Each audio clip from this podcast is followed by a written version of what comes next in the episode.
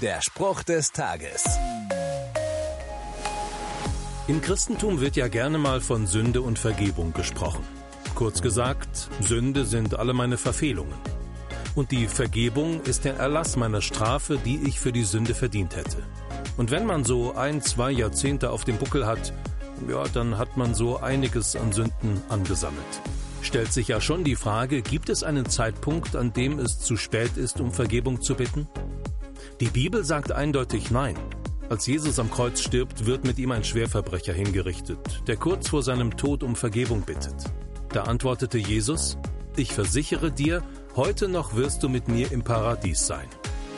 Und das Gute? Das gilt auch heute noch. Für die Bitte nach Vergebung meiner Sünden ist es nie zu spät. Der Spruch des Tages steht in der Bibel. Bibellesen auf bibleserver.com.